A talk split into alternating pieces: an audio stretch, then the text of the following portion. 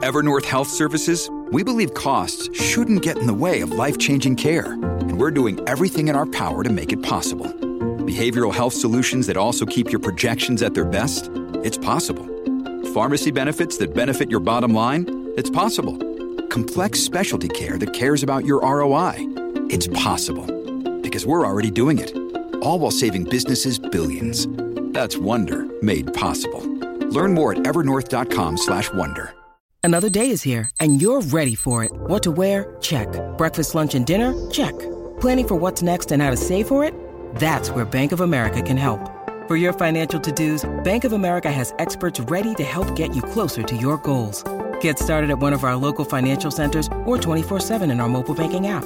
Find a location near you at bankofamerica.com slash talk to us. What would you like the power to do? Mobile banking requires downloading the app and is only available for select devices. Message and data rates may apply. Bank of America and a member FDIC. Hi there, it's Meagan Mitchell from Agents of Change. Thanks for checking out my podcast. If you enjoy the content, please check out my ASWB test prep courses for the bachelor's, master's, and clinical exams. Each Agents of Change course includes more than 30 key topics that closely match the ASWB KSA content areas. Our content is great for both auditory and visual learners and includes video walkthroughs, supplemental materials, hundreds of practice questions, and twice monthly live study groups with me. You can learn more and get 10 free practice questions at agentsofchangeprep.com. Hi there, it's Meagan Mitchell, the founder of Agents of Change Social Work Test Prep. And today I'm here to bring you a revamped, updated social work shorts on a preview of some ASWB sample practice questions. If you are looking for more ASWB exam prep content, go ahead and head on over to our website at agentsofchangeprep.com. We really do have something for everyone from free to paid content, and we have tons of information for you to get more acclimated to be prepared to sit for your ASWB exam. So let's go ahead and jump into some tips for approaching practice questions. So, practice questions why are they so important? Content is great for this exam. You need to know content to be able to answer the questions correctly. However, completing practice questions is just as important, and I would make the case that it might be more important than just studying the content. And why is that? It's going to give you practice, practice, practice, practice, practice. And for this exam, content is not enough to help you get a passing score. Not only do you need to know the content, you need to be able to apply the content and you need to be able to utilize it in practice questions, in clinical vignettes, to help you piece together the information. So it's very important that throughout your studying, you are completing practice questions. I 100% recommend completing at least one full length practice exam so that you are comfortable with the way the questions are worded. You're comfortable sitting for the entirety of the four hours. And so that on test day, you have some practice under your belt. So let's say practice practice, practice, practice. Practice questions are going to be really helpful. I also want to preface it by saying if you ha- are taking practice exams or you're working through practice questions, a solid, good quality practice question is going to have a rationale as to why the question is correct or incorrect. If you are finding questions that do not give answer rationales, it's not a good question. You need to know why the answer was correct and you need to be able to use that rationale to help guide you. So you really need to make sure that you are finding quality, solid practice questions to work from. Here is my advice as you are working through practice questions. Read each question two times through. And you might be thinking, I don't have time. There's 170 questions. I don't have time to read each question through twice. Why do I suggest this? Because you're going to pick up on details that you missed the first read through. When we are in the testing environment, it's very high stakes. We might be more anxious, our adrenaline might be, you know, operating at a high level. So we might be more prone to rush. So if you read each question twice, you're able to do a sweep a second time to make sure you did not miss anything in the first read through. If you are someone that tends to rush or go fast through tests, um, so say you're someone that's finishing in an hour, an hour and a half, that's pretty quick. Slow down. Read each question two times through. See if you missed any details at first glance. And a lot of times I will have people get answers wrong. They go back, they reread it, and they say, Oh, I missed that. I, w- I just was going too fast and I missed a very important detail. Always ask yourself after reading the question, what is this question asking? If you're not able to understand what the question's asking, you need to go through and read it so that you do understand. And some of these questions can be longer, they can be dense, they can be confusing. This is where you really want to rely on some sort of breaking down questions strategy. So here I suggest using the five W's approach. That is an agents of change approach that we teach. And if you are looking for information on the five W's, we have a blog post, a podcast, and a YouTube video on it. So make sure you have some sort of strategy for pulling out important details and being able to synthesize information as you're reading practice questions. Lastly, read all answer choices before selecting an answer. This is also a good tip if you're someone that tends to rush. So you don't want to automatically say, I know the answer is A, I'm going to select A and move on.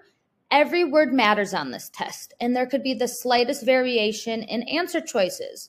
So you want to make sure that you're reading all answer choices before selecting an answer and thinking about all of the answer choices. Similarly to how you pull out information in the practice question STEM. And the STEM is just the, the wording that is, is giving you to answer the, the practice question. You want to make sure that you're equally spending your effort reading the answer choices before jumping to a conclusion, selecting an answer, and moving on. Also, do not leave any answers un and any answers unanswered.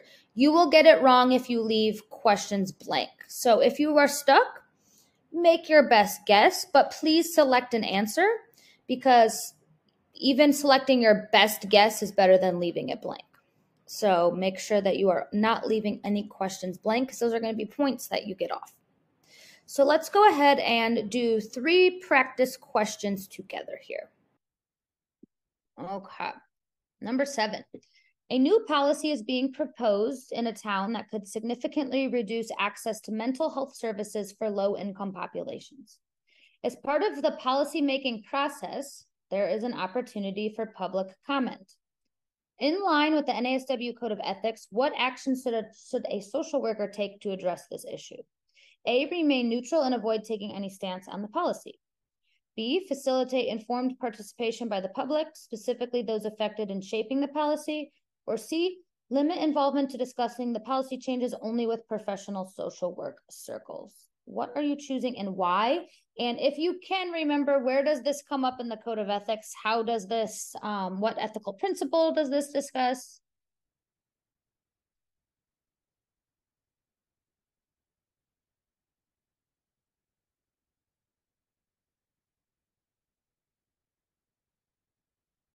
When you need mealtime inspiration, it's worth shopping Kroger, where you'll find over 30,000 mouthwatering choices that excite your inner foodie. And no matter what tasty choice you make, you'll enjoy our everyday low prices, plus extra ways to save, like digital coupons worth over $600 each week. You can also save up to $1 off per gallon at the pump with fuel points. More savings and more inspiring flavors make shopping Kroger worth it every time. Kroger, fresh for everyone. Fuel restrictions apply.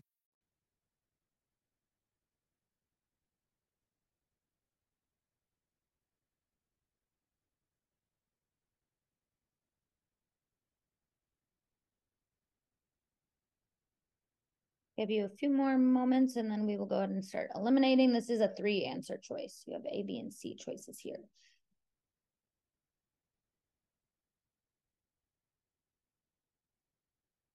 Okay. And this there is, if if you are getting close to test date, make sure you definitely read the code of ethics. There's so many little subsections and whatnot. Um, and we do have to promote social justice we are expected to do advocacy work if it is going to improve the lives of our clients. So you definitely people i know it, it can be uncomfortable sometimes. You don't want to take a stance either way but it's in the code of ethics that we should be advocating for services policies that are going to better our the lives of our clients. And why is that important? Why is it important that we use our voice for that um, purpose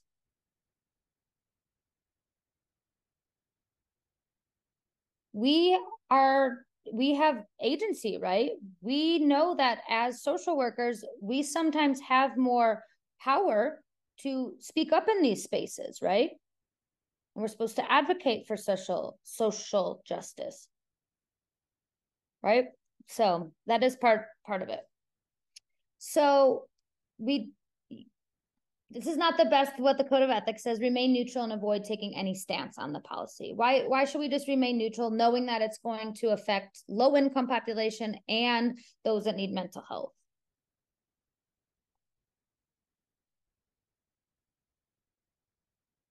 We're not advocating for our clients right? We know better is basically what i like to say about that one. Um, why should we only discuss it with other professional social work circles you could definitely do that, but why would that not be the best ethical action to take? It's not unethical to do C, but that's not going to be the biggest change agent there, right? And it's not giving the community members themselves the voice, the space, the agency to speak up as well. So B is the best. You want to get the public to participate if possible, right? That might require work on our part. We might need to do a grassroots movement. We might be going door to door. Do you know that this policy is being proposed? We'd love for you to come and speak at, you know, city council. Um, and we want their them to participate in the discussions as well. Any questions on this one? And I know that can be a tricky one, right? Because it's like some people you know like to say i don't want i i just want to remain neutral. Um, but actually code of ethics says it is our obligation to speak up for um, social justice and point out and try to um, eliminate any barriers that our clients might face. Okay. Number eight. Alice a social worker recently presented at a conference on a new approach to family therapy the approach was primarily developed by her colleague, who had conducted extensive research and formulated the core concepts. Alice had assisted with some case studies and provided feedback, but her role was limited. A publisher attending the conference is impressed and approaches Alice to write a book on the method.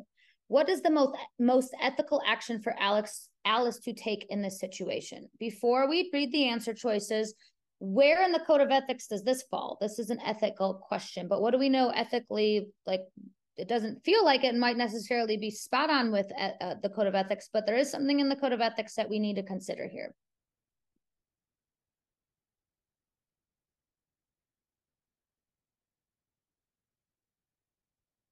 And this is one of those little tiny sections in the code of ethics that has like one or two sentences.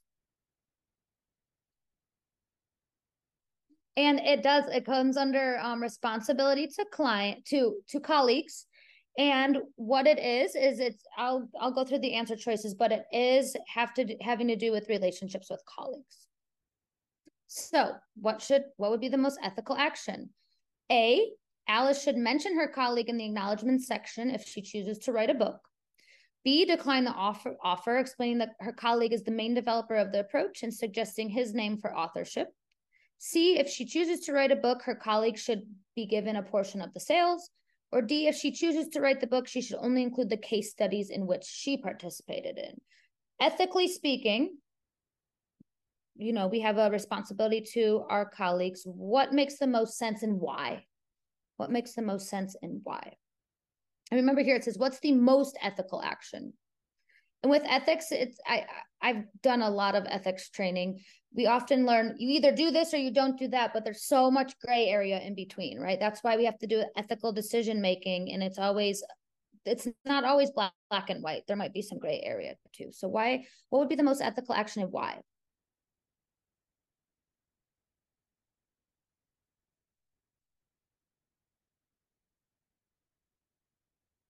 So as part of that um, duty we have to our colleagues, it says that we should not, as clinicians, practitioners, academics, take credit for work that is not ours, right? So we do not take credit for work that's not ours. Why why do you think we should not? I mean, it makes sense, but from an ethical perspective, why should we not take credit where for something that we did not do?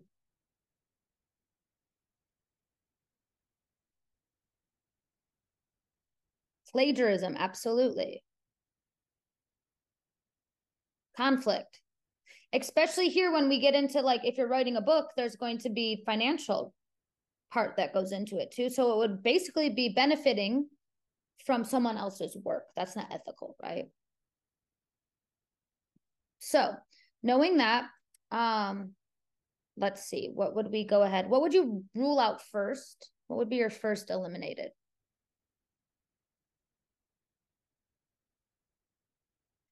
Mentioning the colleague in the acknowledgements acknowledgements would not go far enough at all, right? Like, no. Imagine if you did all this research and then someone wrote a book and put a little line, thank you to so and so for your contributions. No, that would not be ethical. That's not, you know, giving credit where credit is due. A is out. Um, if she chooses to write a book, her colleague should be given a portion of the sales.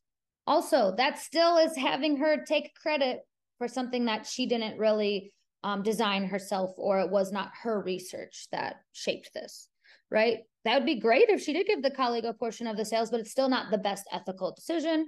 And then only if she chooses to write the book, only including the case studies in which she participated, that's a little bit better. But what's wrong with D? It's not the worst of the options, but what's wrong with only writing about the case studies that she worked on?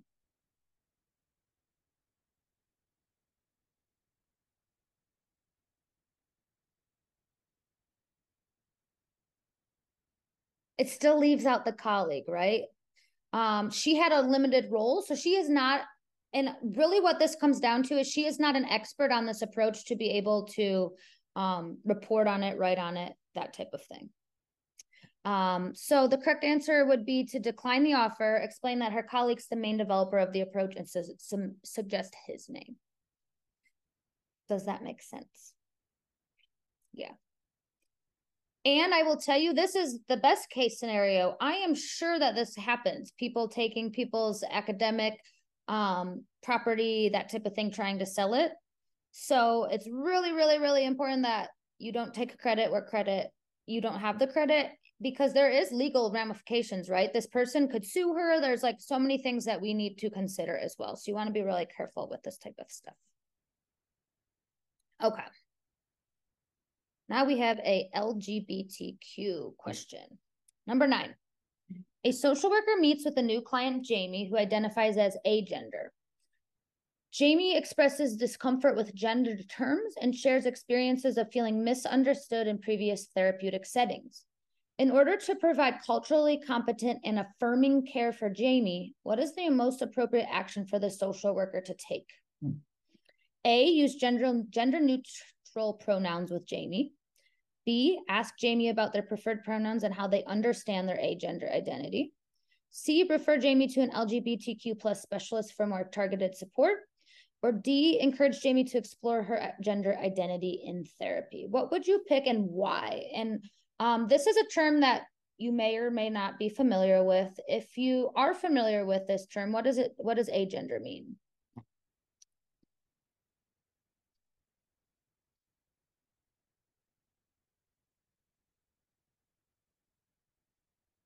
It's not to be confused with non binary. Similar but different.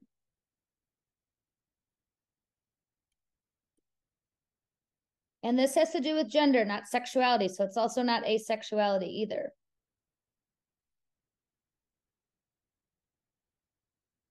So I'll give you a few more minutes of this.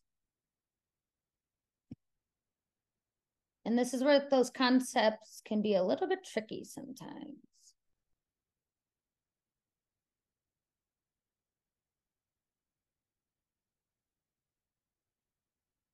Okay. So what agender means is not feeling that you have a specific gender. So it's not that I don't feel that there's a gender that fits. It's more that I don't I don't see myself as either gender type of situation here. And I'm trying to find if I can find an example.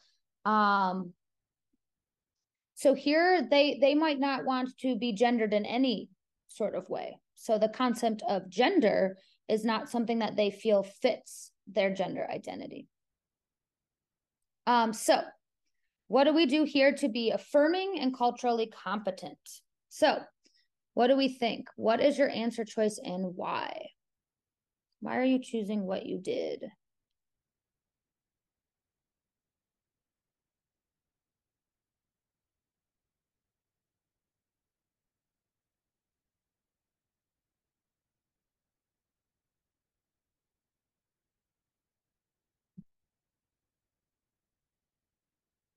Okay.